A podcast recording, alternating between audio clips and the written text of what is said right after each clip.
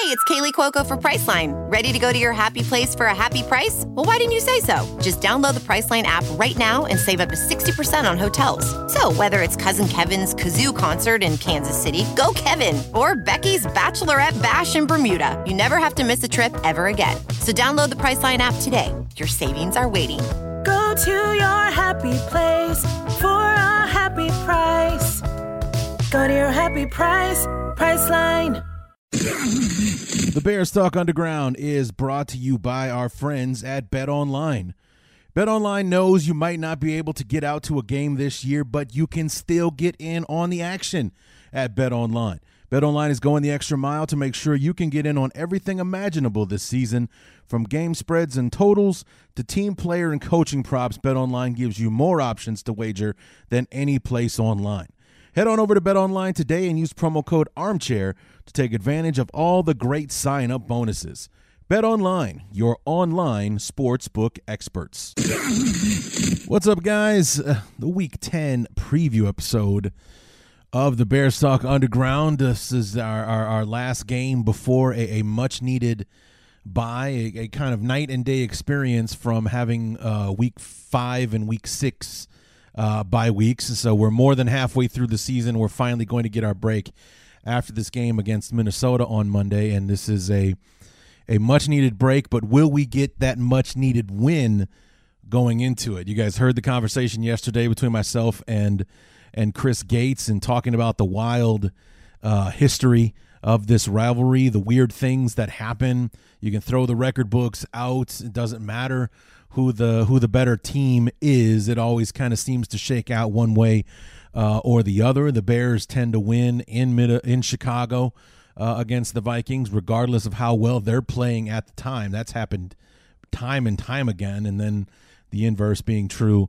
uh, in Minnesota uh, as well. The Bears have a hell of a time winning uh, in uh, in Minnesota. I mean, Nagy's undefeated there, but in 2018, we don't know what the hell happened to the Vikings.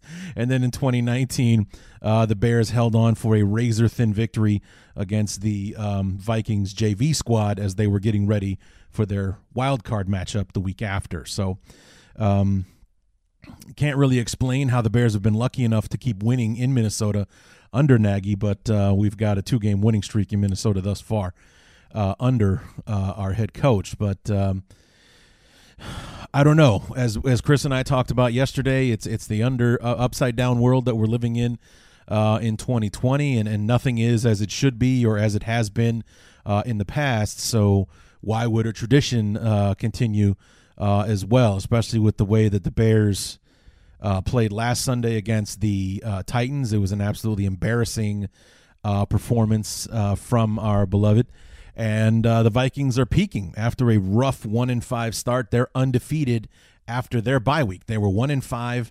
They've won two straight, beating uh, division rivals in Green Bay in Lambeau, and then at home last week against the Detroit Lions, in which Dalvin Cook is averaging about 19 yards a carry uh, in the last two weeks. So. Um, you know, our vulnerability against the run might come back to kill us, despite what we were able to do to Derrick Henry this past Sunday. Um, Dalvin Cook, as you know, Chris said yesterday, has not had much success against the uh, Bears in his short career.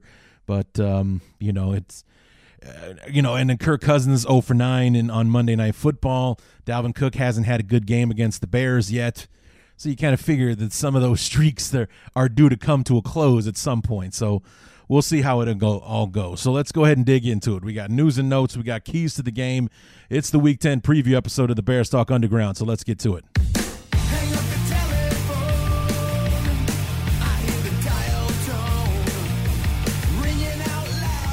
Week number 10 in the NFL schedule means that we have hit the peak and we are now on the downhill side of the NFL schedule. We're into the second half and uh, barreling towards an early exit if we keep playing the way we've played the last three weeks. What's going on, everybody? Larry D back, the Week 10 preview episode of the Bears Talk Underground. We got keys to the game, we got news and notes, ton uh, to get to.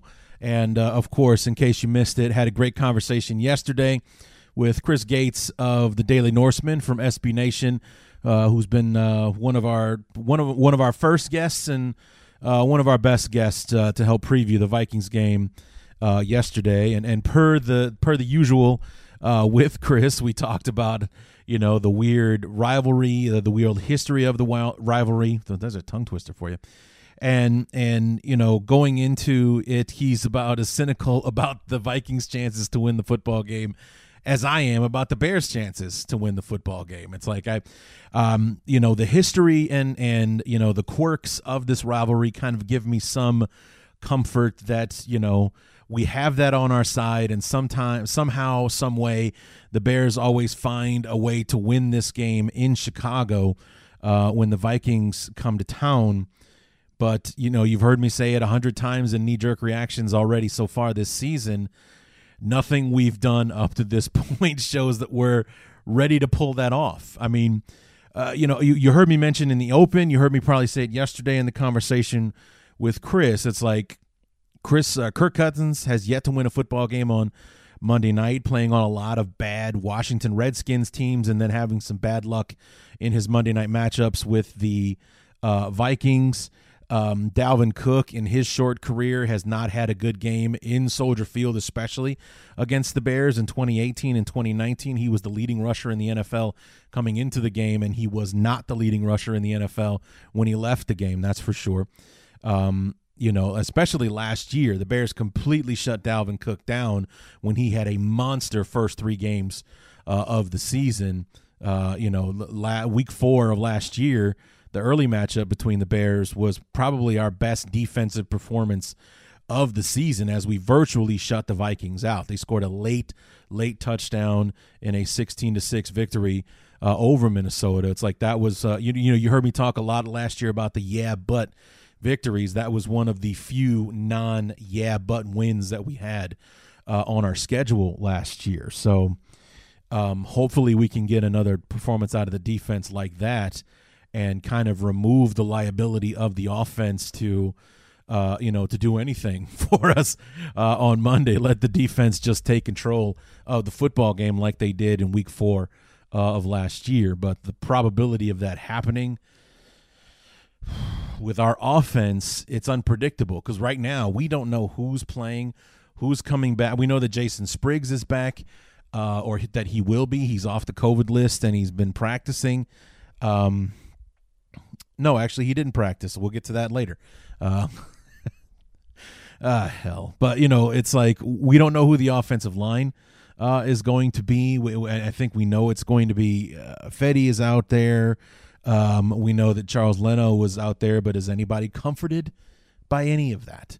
You know, Hambright was was decent uh, as a left guard, or at least he didn't stick out as poorly as Coward and Ifedi did, uh, and everything. Uh, I don't think we heard much complaining, if any, about Alex Bars uh, and and his performance at center uh, on Sunday. But he's our third string center, as is Hambright would be our third string option at left guard and um, you know Rashad Coward as a right tackle was ready to elevate your home. Picture this: central heating, a cozy fireplace, or your dream walk-in closet. Build a backyard oasis, go green with solar panels, or start a business. It's all possible with Figure's home equity line of credit. Unlock up to $400,000. Apply online in five minutes. Funding in as little as five days. Head to figure.com and transform your home. Figure Lending LLC, DBA Figure, Equal Opportunity Lender, NMLS 1717824. Terms and conditions apply. Visit figure.com for more information. For licensing information, go to www.nmlsconsumeraccess.org. I normally find bras to be so uncomfortable and constricting, but Skims has changed that. You know I love Skims underwear, so I finally tried their bras, and Skims has delivered again. Skims bras are worth the hype for the amazing shape and support they give. But what I wasn't expecting was how comfortable they are too. I've tried so many bras in the past. And the main issue that I have is that they weren't supportive enough to the point where they felt slouchy. I love my Skims wireless form bra because it's so comfortable and supportive. The older I get, the more I care about actually being comfortable in what I wear every day. And with my wireless form bra, I no longer have to sacrifice my comfort for the support I need. Shop Skims bras at skims.com, now available in 62 sizes, 30A to 46H. Plus, get free shipping on all orders over $75. If you haven't yet, be sure to let them know we sent you. After you place your order, select podcast in the survey and select our show in the drop down menu that follows. was abysmal, and Germain Ifedi just was terrible against the Titans. So you know, I don't think the Vikings are that impressive up front as far as their pass rush is concerned. But Mike Zimmer is their defensive coordinator, so he's going to be cooking up ways to uh, get some mismatches or. If you guys remember the pirouette from the Saints game, he'll be doing something to uh, to twist and stunt and uh, mix up the you know, scrambled eggs between the ears for Rashad Coward and those guys up front, biting on some fakes and open up some wide open lanes for some pass rushers to come and get Nick Foles, who, God bless him for for you know, uh, for for for the talents he does possess.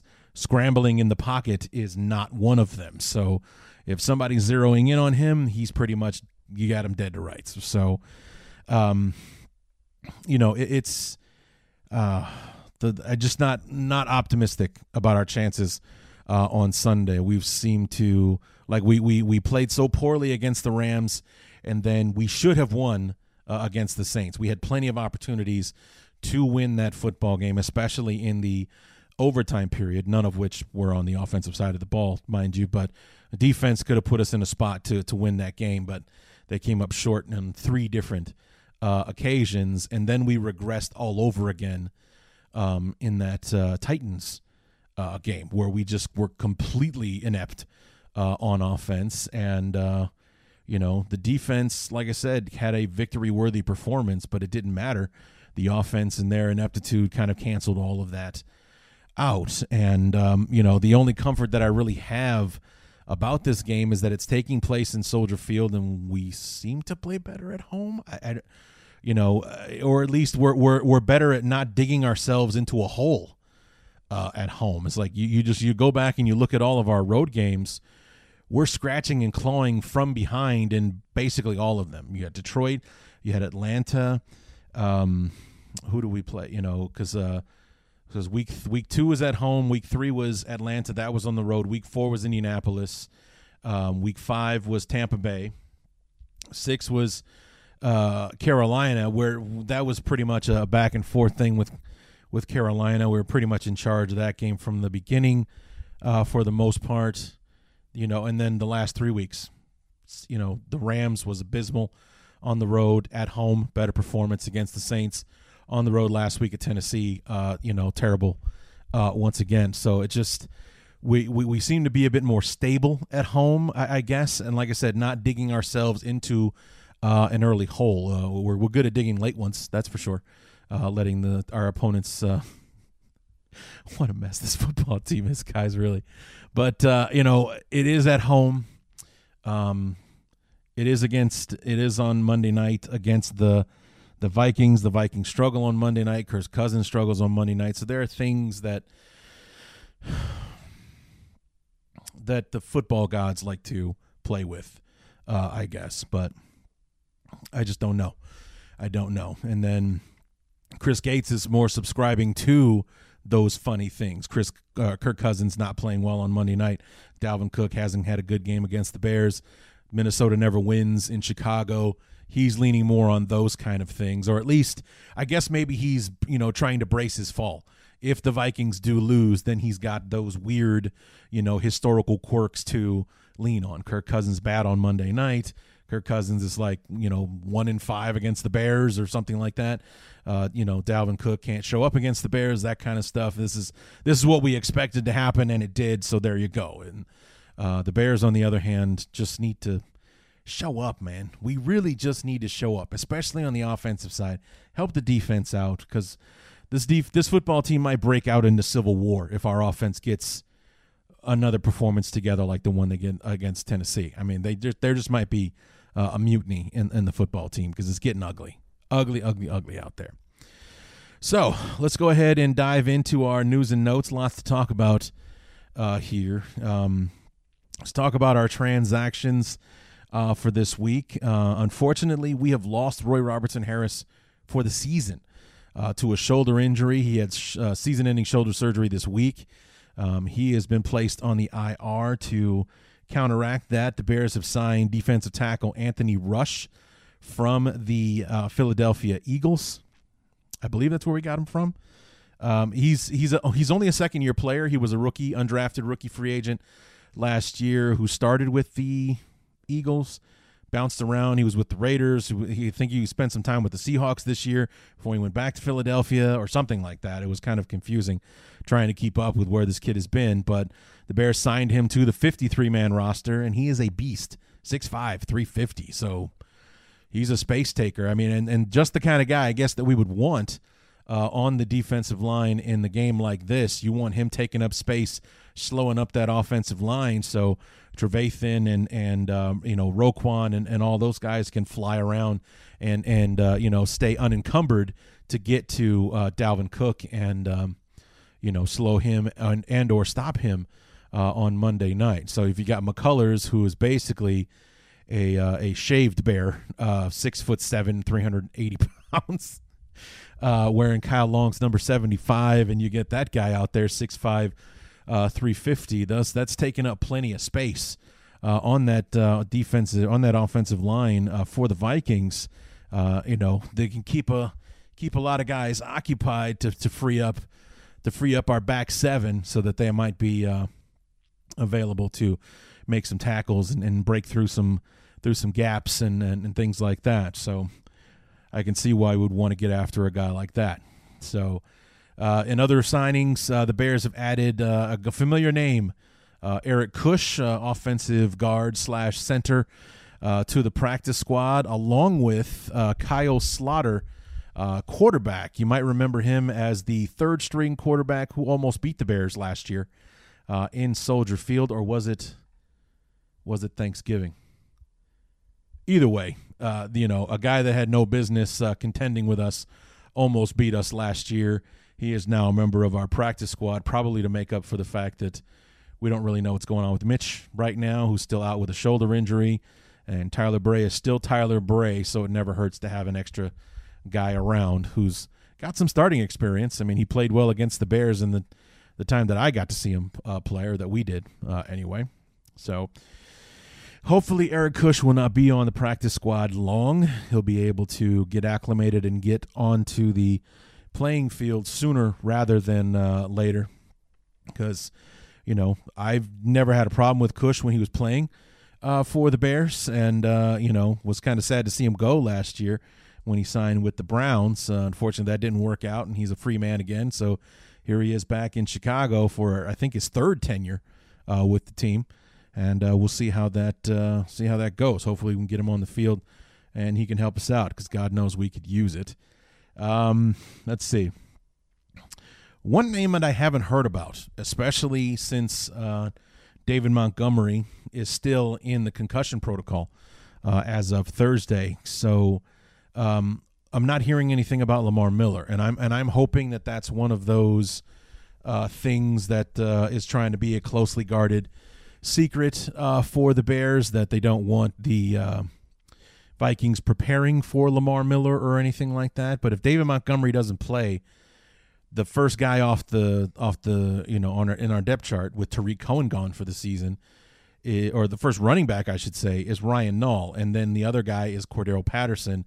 We're already having enough trouble running the football. We can't have that as our only running options. Lamar Miller if David Montgomery isn't out there, there's no reason on earth Lamar Miller shouldn't be out there. I don't care. He's been on the team for five weeks. If he's not in shape now, he's not going to be, and he shouldn't be on the team. We need him to play. We've needed an extra option coming out of the backfield since Tarik Cohen got hurt.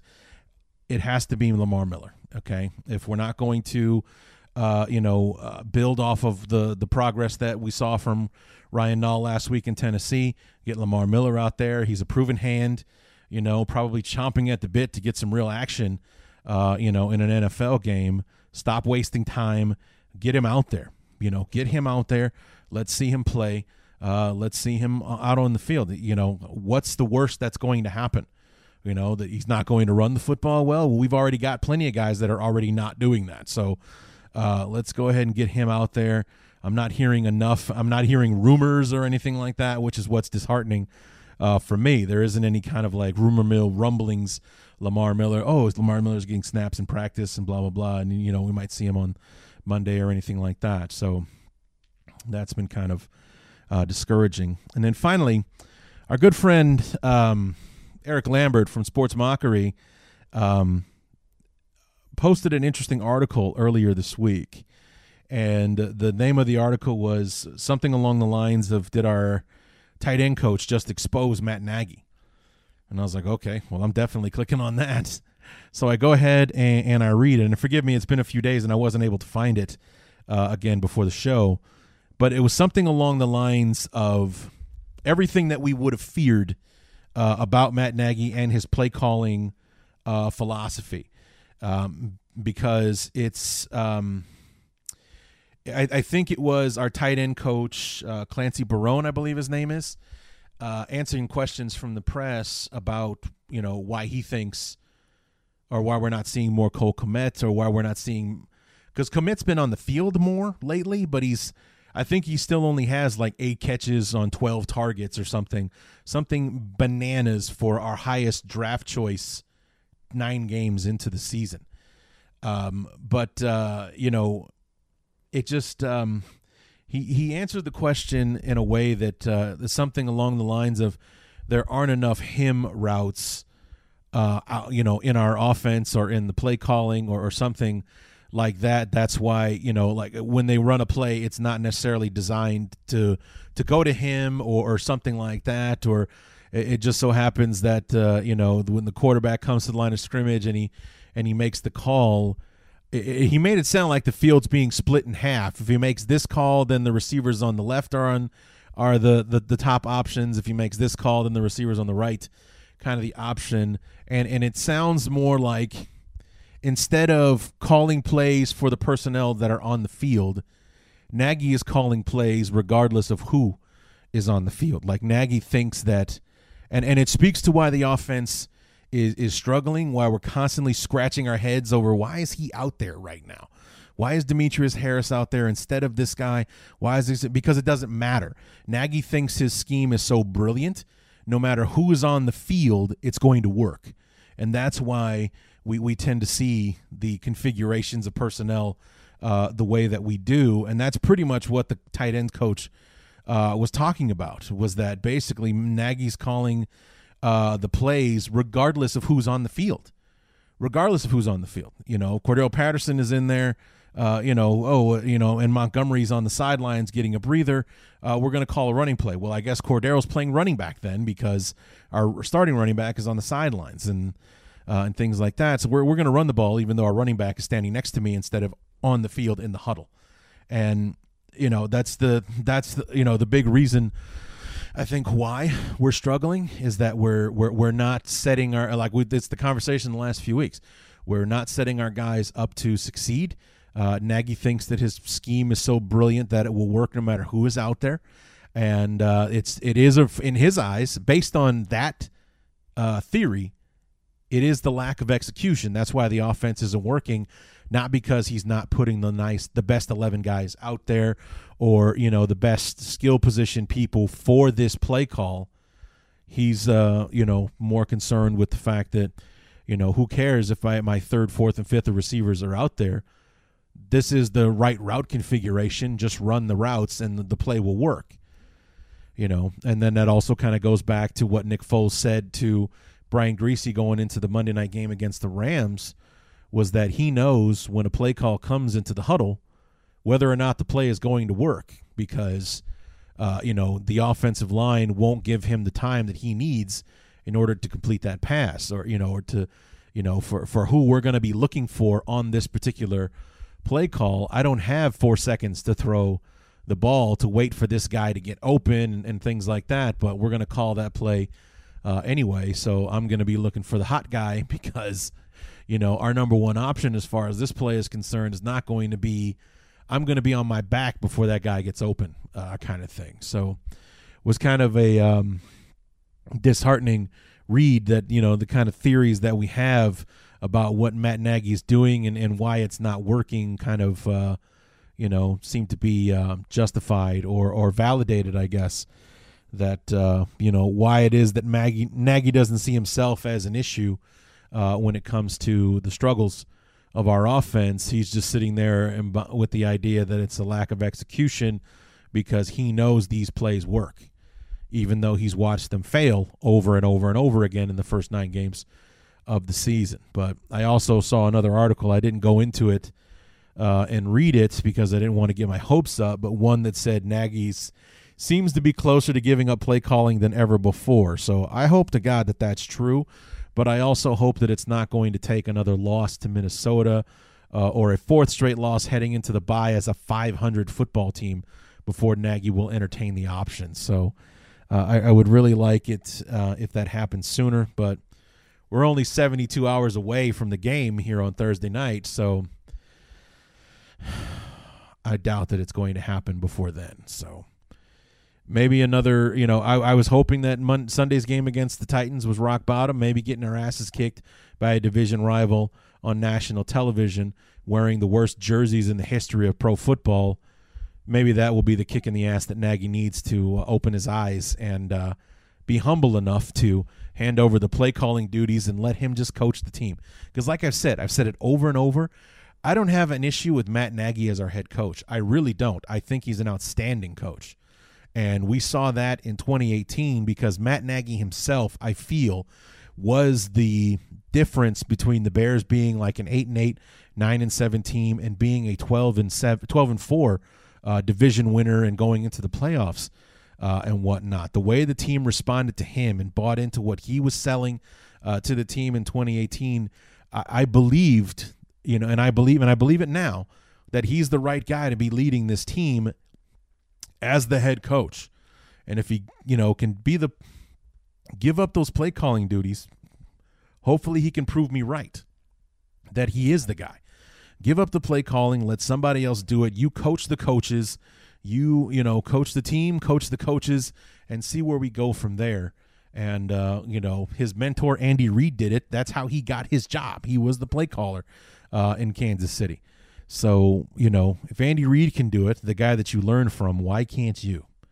And I know you, you know, Andy Reid called his own plays for a very long time. He did it for most of his tenure in Minnesota. I'm, I'm sure he was calling plays uh, in Kansas City uh, as well, but eventually he handed that off. And I think that when he did, his football team got better because Andy Reid is an outstanding football coach that was now coaching the whole team instead of just one side of the ball. So, hopefully that will happen, and uh, we can all happily watch the Bears get better on offense. Because even if we had like a middle of the road, mediocre 16th ranked offense, number one, it would be about 10 spots better than the Bears have ranked in Nagy's time as head coach. And number two, we'd probably go undefeated for the rest of the season. You know, with a with a mediocre offense coming in at 16 in the NFL and our defense, which would probably skyrocket in improvement because our offense is keeping them off the field and keeping them fresh like they did in 2018.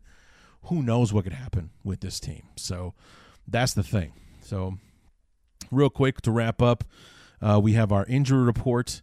And I think with the extra day to get ready, the Bears uh, didn't practice until today uh, on Thursday. We'll just go through it real quick. Uh, our non-injury veteran days off guys, Danny Trevathan, Akiem Hicks, Jimmy Graham, all had the day off today. Uh, Tashaun Gipson uh, nursing a foot injury, who was limited today. John Jenkins still not practicing with the ankle injury.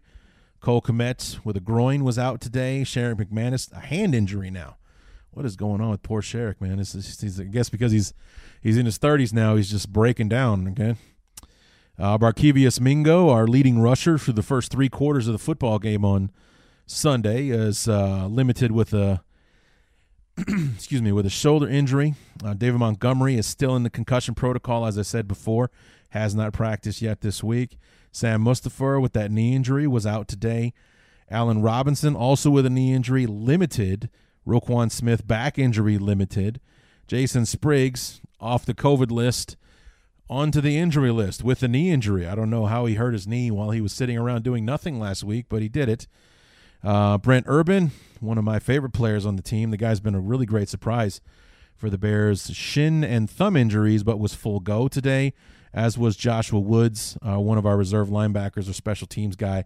Ankle and calf injuries, but was full go. So that's about a third of the team, if not more, on the injury list for one reason or another and we've got two more days of practice on Friday and Saturday to get ready for Monday night's game. So hopefully that will improve, and uh, hopefully we'll be hearing either on Saturday or Sunday that uh, you know um, Montgomery has cleared concussion protocol or Lamar Miller's been signed to the active roster and will be our starting running back on on Monday. One of those two things has to happen on Monday. If neither of those things happen, you know uh, Montgomery doesn't come off from con- concussion protocol, and uh, we don't sign Lamar Miller to the active roster or elevate him from the practice squad uh, to the active roster. I shudder to think what might happen in in the in the because we're basically killing one half of an offense that's already struggling uh, worse than any other that we've uh, had in Chicago in quite some time. So, anyway, that's going to do it for news and notes. Take a quick break, and we'll be back with our keys to the game for week number 10. the Bears Talk Underground is brought to you by our friends at Bet Online. Bet Online knows you might not be able to get out to a game this year, but you can still get in on the action at BetOnline. BetOnline is going the extra mile to make sure you can get in on everything imaginable this season. From game spreads and totals to team player and coaching props, BetOnline gives you more options to wager than any place online. Head on over to BetOnline today and use promo code ARMCHAIR to take advantage of all the great sign up bonuses. BetOnline, your online sportsbook experts. The show is also brought to you by Manscaped. Listen up, fellas, because today we have a new Manscaped product alert. Manscaped just released the Weed Whacker nose and ear hair trimmer. Take a look in the mirror, and I guarantee you'll see hairs, hairs sticking out of those holes. It's time to keep your ear and nose hair looking as nice as your clean shaven pubes. Manscaped is forever changing the grooming game with their Weed Whacker. This nose and ear hair trimmer provides proprietary skin safe technology which helps prevent nicks, snags, snags, and tugs on those delicate holes. The premium Manscaped Weed Whacker uses a 9,000 RPM motor powered 360 degree rotary dual blade system. I said all that in one breath. How about that? Its intelligently contoured design enhances the trimming experience and it is waterproof, which makes for easy operation and cleaning the only nose hair trimmer on the market with a powerful and rechargeable lithium ion battery that lasts for up to 90 minutes of use. Have you ever pulled your nose hair out with your fingers? It might hurt worse than nicking your balls. Manscaped is making wh- whacking your weeds a time to look forward to, delivering a maximum confidence experience uh, while providing hygiene. Yes, you will get a replaceable blade every three months to keep your weed whacking time clean and enjoyable. Look, fellas, 79% of partners polled admitted that long nose hair is a major turnoff, and it's time to upgrade your Manscaped routine with the Weed Whacker. Get 20% off and free shipping with the code armchair at manscaped.com. Thank you, Manscaped, for keeping our pubes trimmed and our hairs in our holes looking nice. Once again, 20% off and free shipping with with the code armchair at manscaped.com. That's 20% off and free shipping. Use the code armchair. What are you waiting for? Go whack your weeds. And let's get back to the show. Keys to the game for week number 10 between the Bears and the Minnesota Vikings. And, and you know, honestly, I kind of want to just copy and paste last week's instructions uh, and, and and slap them into this one, uh, mostly because the Bears just didn't do it last week. I had two keys to the game that essentially had nothing to do with X's and O's because we didn't know what to expect to expect from the offensive line uh, or anything like that. And basically, my I think my instructions were simple: minimize mistakes, maximize playmaking opportunities. We didn't do either of those things in the game against the Titans, so it was not a surprise whatsoever that Tennessee, even though they had 200 plus yards of total offense, their starting quarterback threw for 158 yards, and uh, their leading rusher had 68 yards, 26 of which he got on one carry. Um, you know, it's not a surprise uh, that the Titans came away with an easy victory despite all of that um, you know, for the defense to play as well as it did, for our special teams units to play as well as they did, uh, and then for our compl- off. I mean, the offense had to be pretty awful to offset as well as those other two units played on Saturday. In the past, in you know like the Lovie years and things like that, that had been enough to win us football games. You know when we get a punt return uh, from Devin Hester or something like that, uh, or Brad Maynard has a good day punting the football and keeping our opponents in in you know long uh, drive situations, you know deep in their own territory, uh, kind of thing, and the the defense holds our opponent to uh, you know 14 points, 17 points, or whatever. That always was enough for us to come away with victories, but instead our defense only gave up 17 points uh, on Saturday, Saturday, Sunday, and um, you know because our offense gave up an additional seven, dug ourselves a hole that we couldn't get out of, and our offense was horrendous on top of it. So, like I said last week, 17 points might as well have been 1,700 uh, points with the way the offense had uh, played in that game. And, you know, it's pretty much going to be the same for this week as it was last week excuse me, for the Titans. It's like we we got to stop with the uh, with the mistakes, whether they be mental errors. Like I don't know what the hell Jermaine Ifedi thought he was supposed to be doing on that fourth and one uh, in the opening drive. Uh, I don't know what Allen Robinson thought he was doing when he ran out of bounds after four yards on third and five. Uh, you know, things like that. It, it's those things that are affecting us. And, you know, showing some kind of field awareness, you know, why are you breaking off your route at six yards when it's third and eight? Uh, you know, things like that. It's those things have to stop. I honestly, it's those things that you just can't wrap your head around because you watch every other NFL team, or at the very least, every one of our opponents doing the opposite. It's third and seven. Everybody's running a nine yard route before they're turning around to look for the ball. And granted, not everybody that we're playing is having the same struggles with the offensive line that we are. So I get why our receivers might be running shorter routes, but at the same time, how long does it take you to run eight yards? Honestly, if you can run a 40 in four seconds, how long is it taking you to run an eight yard route? I mean, it just it's just common sense. So, you know, if it's third and five, don't run a three yard route. Get past the goddamn sticks before you turn it around and looking for the football. You know, it just those are the things that are killing us. It's just uh, you know, we we did a better job with the penalties. We only had 5 uh, against the Titans and those actually came came like later uh, in the game as well. I don't think we really had any penalties till like our seventh offensive drive or something. I think that's what I read or heard in a podcast uh, this week.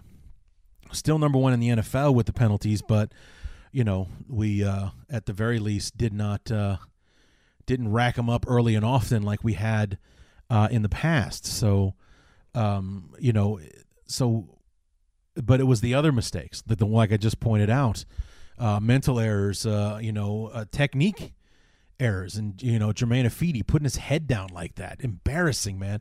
And actually, I was wrong about that play.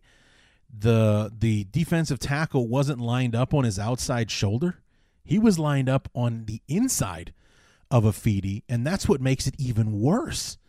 Is that he went across Ifedi's face from the inside to the outside and swam underneath him. That I mean, that makes it even worse. You know, it's it's one thing to just miss him completely and let him, you know, if he's lined up on the outside and you miss him and he just whiffs right past you. It's another thing entirely for him to have to put his entire body and run it across your face and you still miss him completely. That is another level of incompetence right there. And he also did it with his head pointed straight down at the ground. You know, oh, it's just disgusting to think about, quite frankly. But um, you know, it, it's it's those other kind of mental errors and mistakes outside of the penalties that we really need to stop with. The you know the false starts that you know take us from you know that fourth and one it was a fourth and one false start fourth and six all right fine we're still going for it. Another false start now it's fourth and 11 to hell with it punt the ball you know to forget it. We i guess we don't want to go for it.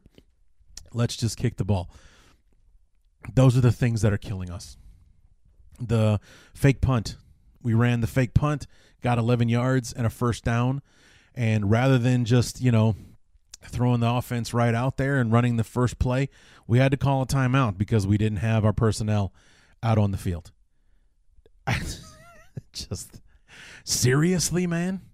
You know, we get a momentum swinging play and then we kill that momentum by having to call a timeout because we don't have our shit together. That's fantastic. So, I mean, those are the things. Forget about the penalties. Those mental errors and things like that, we continue to shoot ourselves in the foot. That's what has to stop, you know, or at least minimize it. You know, nobody's going to play a perfect 60 minute football game. So I'm not really asking for the Bears to do that. Essentially, that's what they have to do uh, in order to win. They have to be perfect, but it's unrealistic to expect them to be. Um, but it's just those things right there the little mental errors, not knowing where you are on the field, running routes short of the first down when we're in line to gain situations and things like that. Like first down, second down, break an eight yard route on first and 10, I don't care.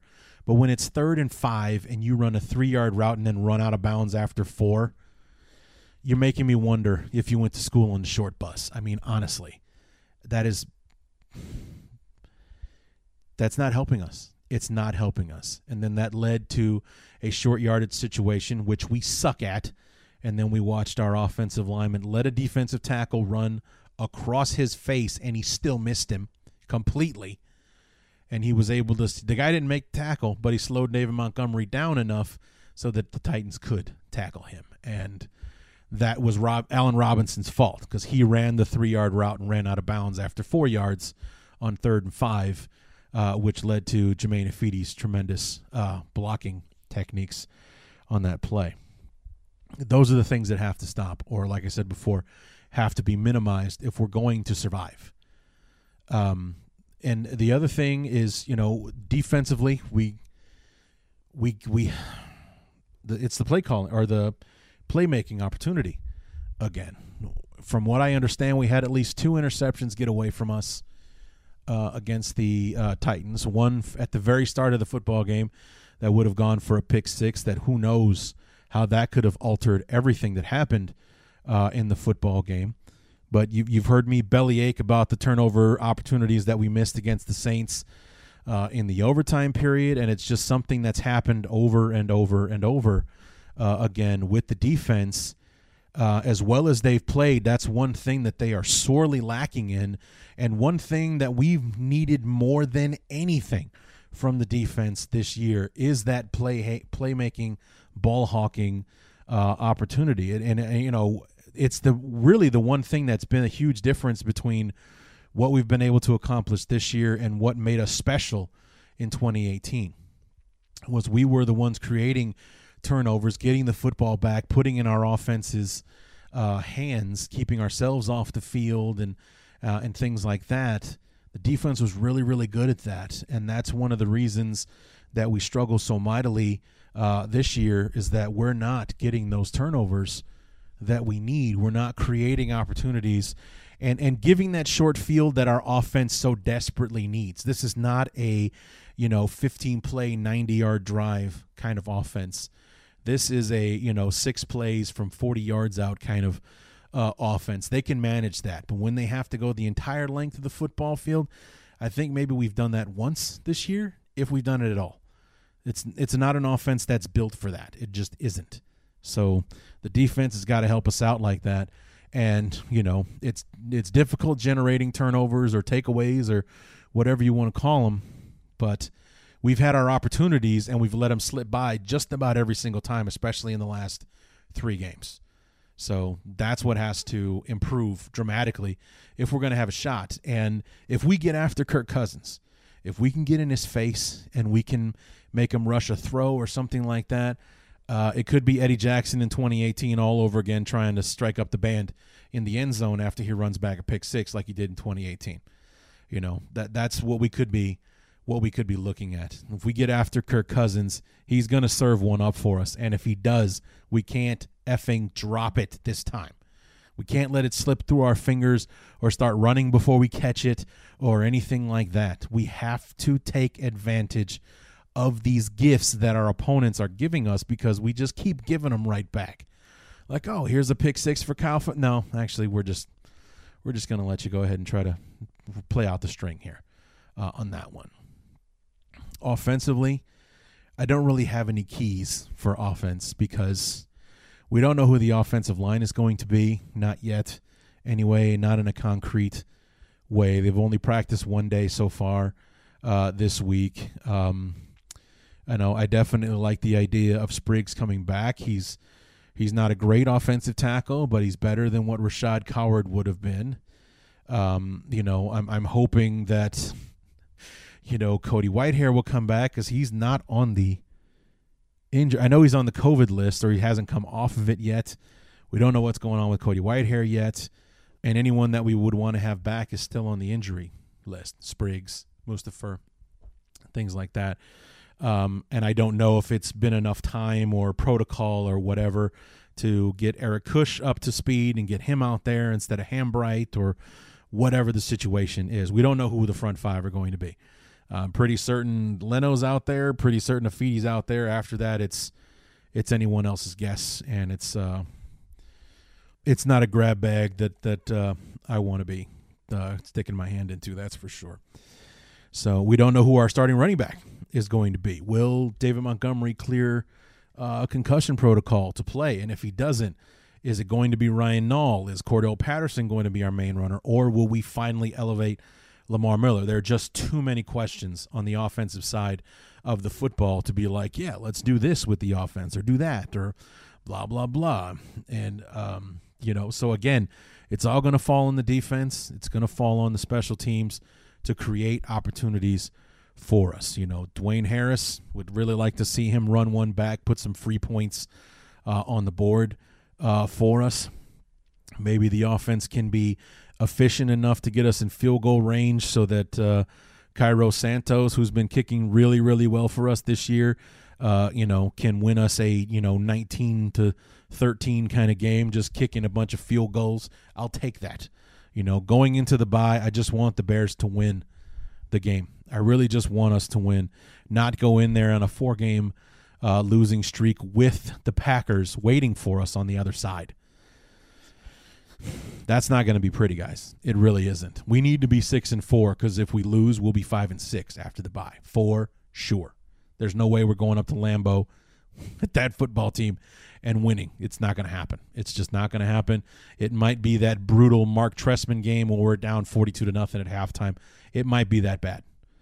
Okay, it might be that bad. So I'm not looking forward to that game at all. I'm really not. So uh, I know I've been glass half empty for the last several weeks, and I know a lot of you can't blame me. Uh, you know that I love this team. You know that I support this team, that I want it to win, but I'm also living in the world of reality where I'm watching this team play. And, you know, you've heard me say before, nothing we've done up to this point makes me think that, you know, we're going to be able to pull this off. And, uh, you know, we defended this team when they were five and one. I defended them when they were five and two. they shouldn't have gone five and three. We should have beaten that, and we should have won that New Orleans game. And then last week we just, you know, offense never got off the bus. So what are you going to do? You know, it's a frustrating team to sit and watch. Um, and uh, you know, it's hard to be optimistic about what what you what you want to see or what you think is going to happen when so little of what we do is positive, especially on the offensive side, especially when so many things are working against us on the offensive side. We got a play calling head coach who won't give up play calling duties. You heard me talk about before how he believes in his scheme so deeply it doesn't matter what the personnel is on the field, which explains a lot about who's on the field, when, and why. And, um, you know, the offensive line issues there because we had a general manager that f- didn't feel the need to invest in the offensive line outside of a first round draft bust in Jermaine Ifedi and a second round draft bust in, in Jason Spriggs. That was the extent of his investment in the offensive line until our last two draft picks, and those guys were about 20 picks away from being undrafted rookie free agents. So that was um, Ryan Pace's investment in the offensive line coming into this season, where there was a lot of talk in the offseason about how these guys are, uh, you know, essentially playing for their jobs. That's how Ryan Pace took it to heart uh, with the offensive line that struggled so badly uh, in 2019. He thought Juan Castillo was the magic wand to, to wave over that. He's been wrong about that. Uh, for the first three weeks, he looked like a genius. Hell, I was sold on it. And then, uh, you know, the Indianapolis game happened, and I don't know what it was that everyone saw in that Indianapolis footage, but our offensive line has been getting waylaid by everyone else since then. So, and I know that's when the injury started. We lost James Daniels and all that kind of stuff. But at the same time, James Daniels was on the field for the entire Indianapolis game and most of the Tampa Bay game, and the offensive line looked like it did in 2019 after playing so well for the first three weeks. So, you know, we averaged over 130 yards rushing a game in those first three weeks, and then I th- think we're struggling to put 60 on the board since then. So, you know, we we've got a lot of work to do on the offensive line. I don't know if we have the people in the building to fix it this year, or if we're just going to have to grit our teeth and and suffer through another catastrophic season like the one in 2019 after starting out so well, and what the repercussions will be in the off season uh, as well. So, you know, the, like I said, the keys are simple. Basically, they're the same as last week's. We got to minimize the mistakes because we're not a football team that can dig itself out from its under its own mistakes. So we got to stop making mistakes. And then we also have to maximize when our opponents make mistakes. If they give us a free 15-yard penalty for some, you know, face mask or roughing the passer, unnecessary roughness, all that kind of stuff, we have to make them pay for that. We got to make them pay for that one way, one way or the other. And uh, the Bears just flat out aren't doing that. So honestly, until that changes, those are going to be my keys through the rest of the season. Because we know what the defense is capable of. We know what we have in our kicker, and Pat O'Donnell's been punting the ball really well. So that speaks for itself.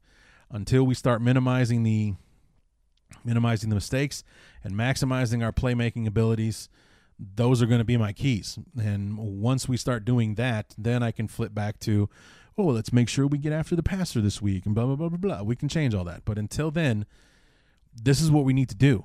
Because outside, it doesn't really matter what the X's and O's are because it's just a mess right now on the offensive line and on the offense period. And we know we have in our in our defense. And the, the one thing the defense isn't doing is taking advantage of the mistakes that our opponents are making when the quarterback hangs one up there or when he doesn't read that the corner is going to jump the route or anything like that. We're not making him pay for that. And until we do, that's going to be my key for the defense. Maximize the playmaking opportunities when, you know, when Kirk Cousins hangs one up there trying to squeeze it into Justin Jefferson, you got to make him pay for that. You know, take it back to the house or just flat out take it away and give it back to our offense and give them the short field that they need in order to be successful. So, those are the keys. Once again this week, minimize the mistakes, maximize the playmaking opportunities to uh, you know either catch the Vikings uh, sleeping and put an early touchdown on the board, something like that. How about the offense just gives our defense a, a lead to protect? You know, that's a defense that can protect a lead as opposed to being a defense that's struggling to get the ball back to our offense to try to dig ourselves out of this hole. So that's it. I'm done. That's going to wrap up the preview for week number 10.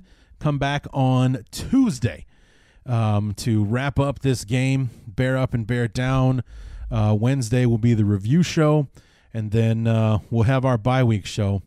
Um, talking to, uh, trying to coordinate with Lauren Cox now about when to uh, when that show is going to take place, um, and uh, get ready for the the much needed break, and uh, get ready for that last six games. See what the Bears got because we got four division opponents the Texans and the Jaguars to finish out the year. And uh, right now, the two-win Texans and the one-win Jaguars look at their, look like our best opportunity to get a win uh, to close this season out. So, a lot of things going to have to change in order to make that true. So, uh, anyway, that's going to be it. Come back on Tuesday for Bear Up and Bear Down. Until then, my name is Larry D, and this has been the Bears Talk Underground.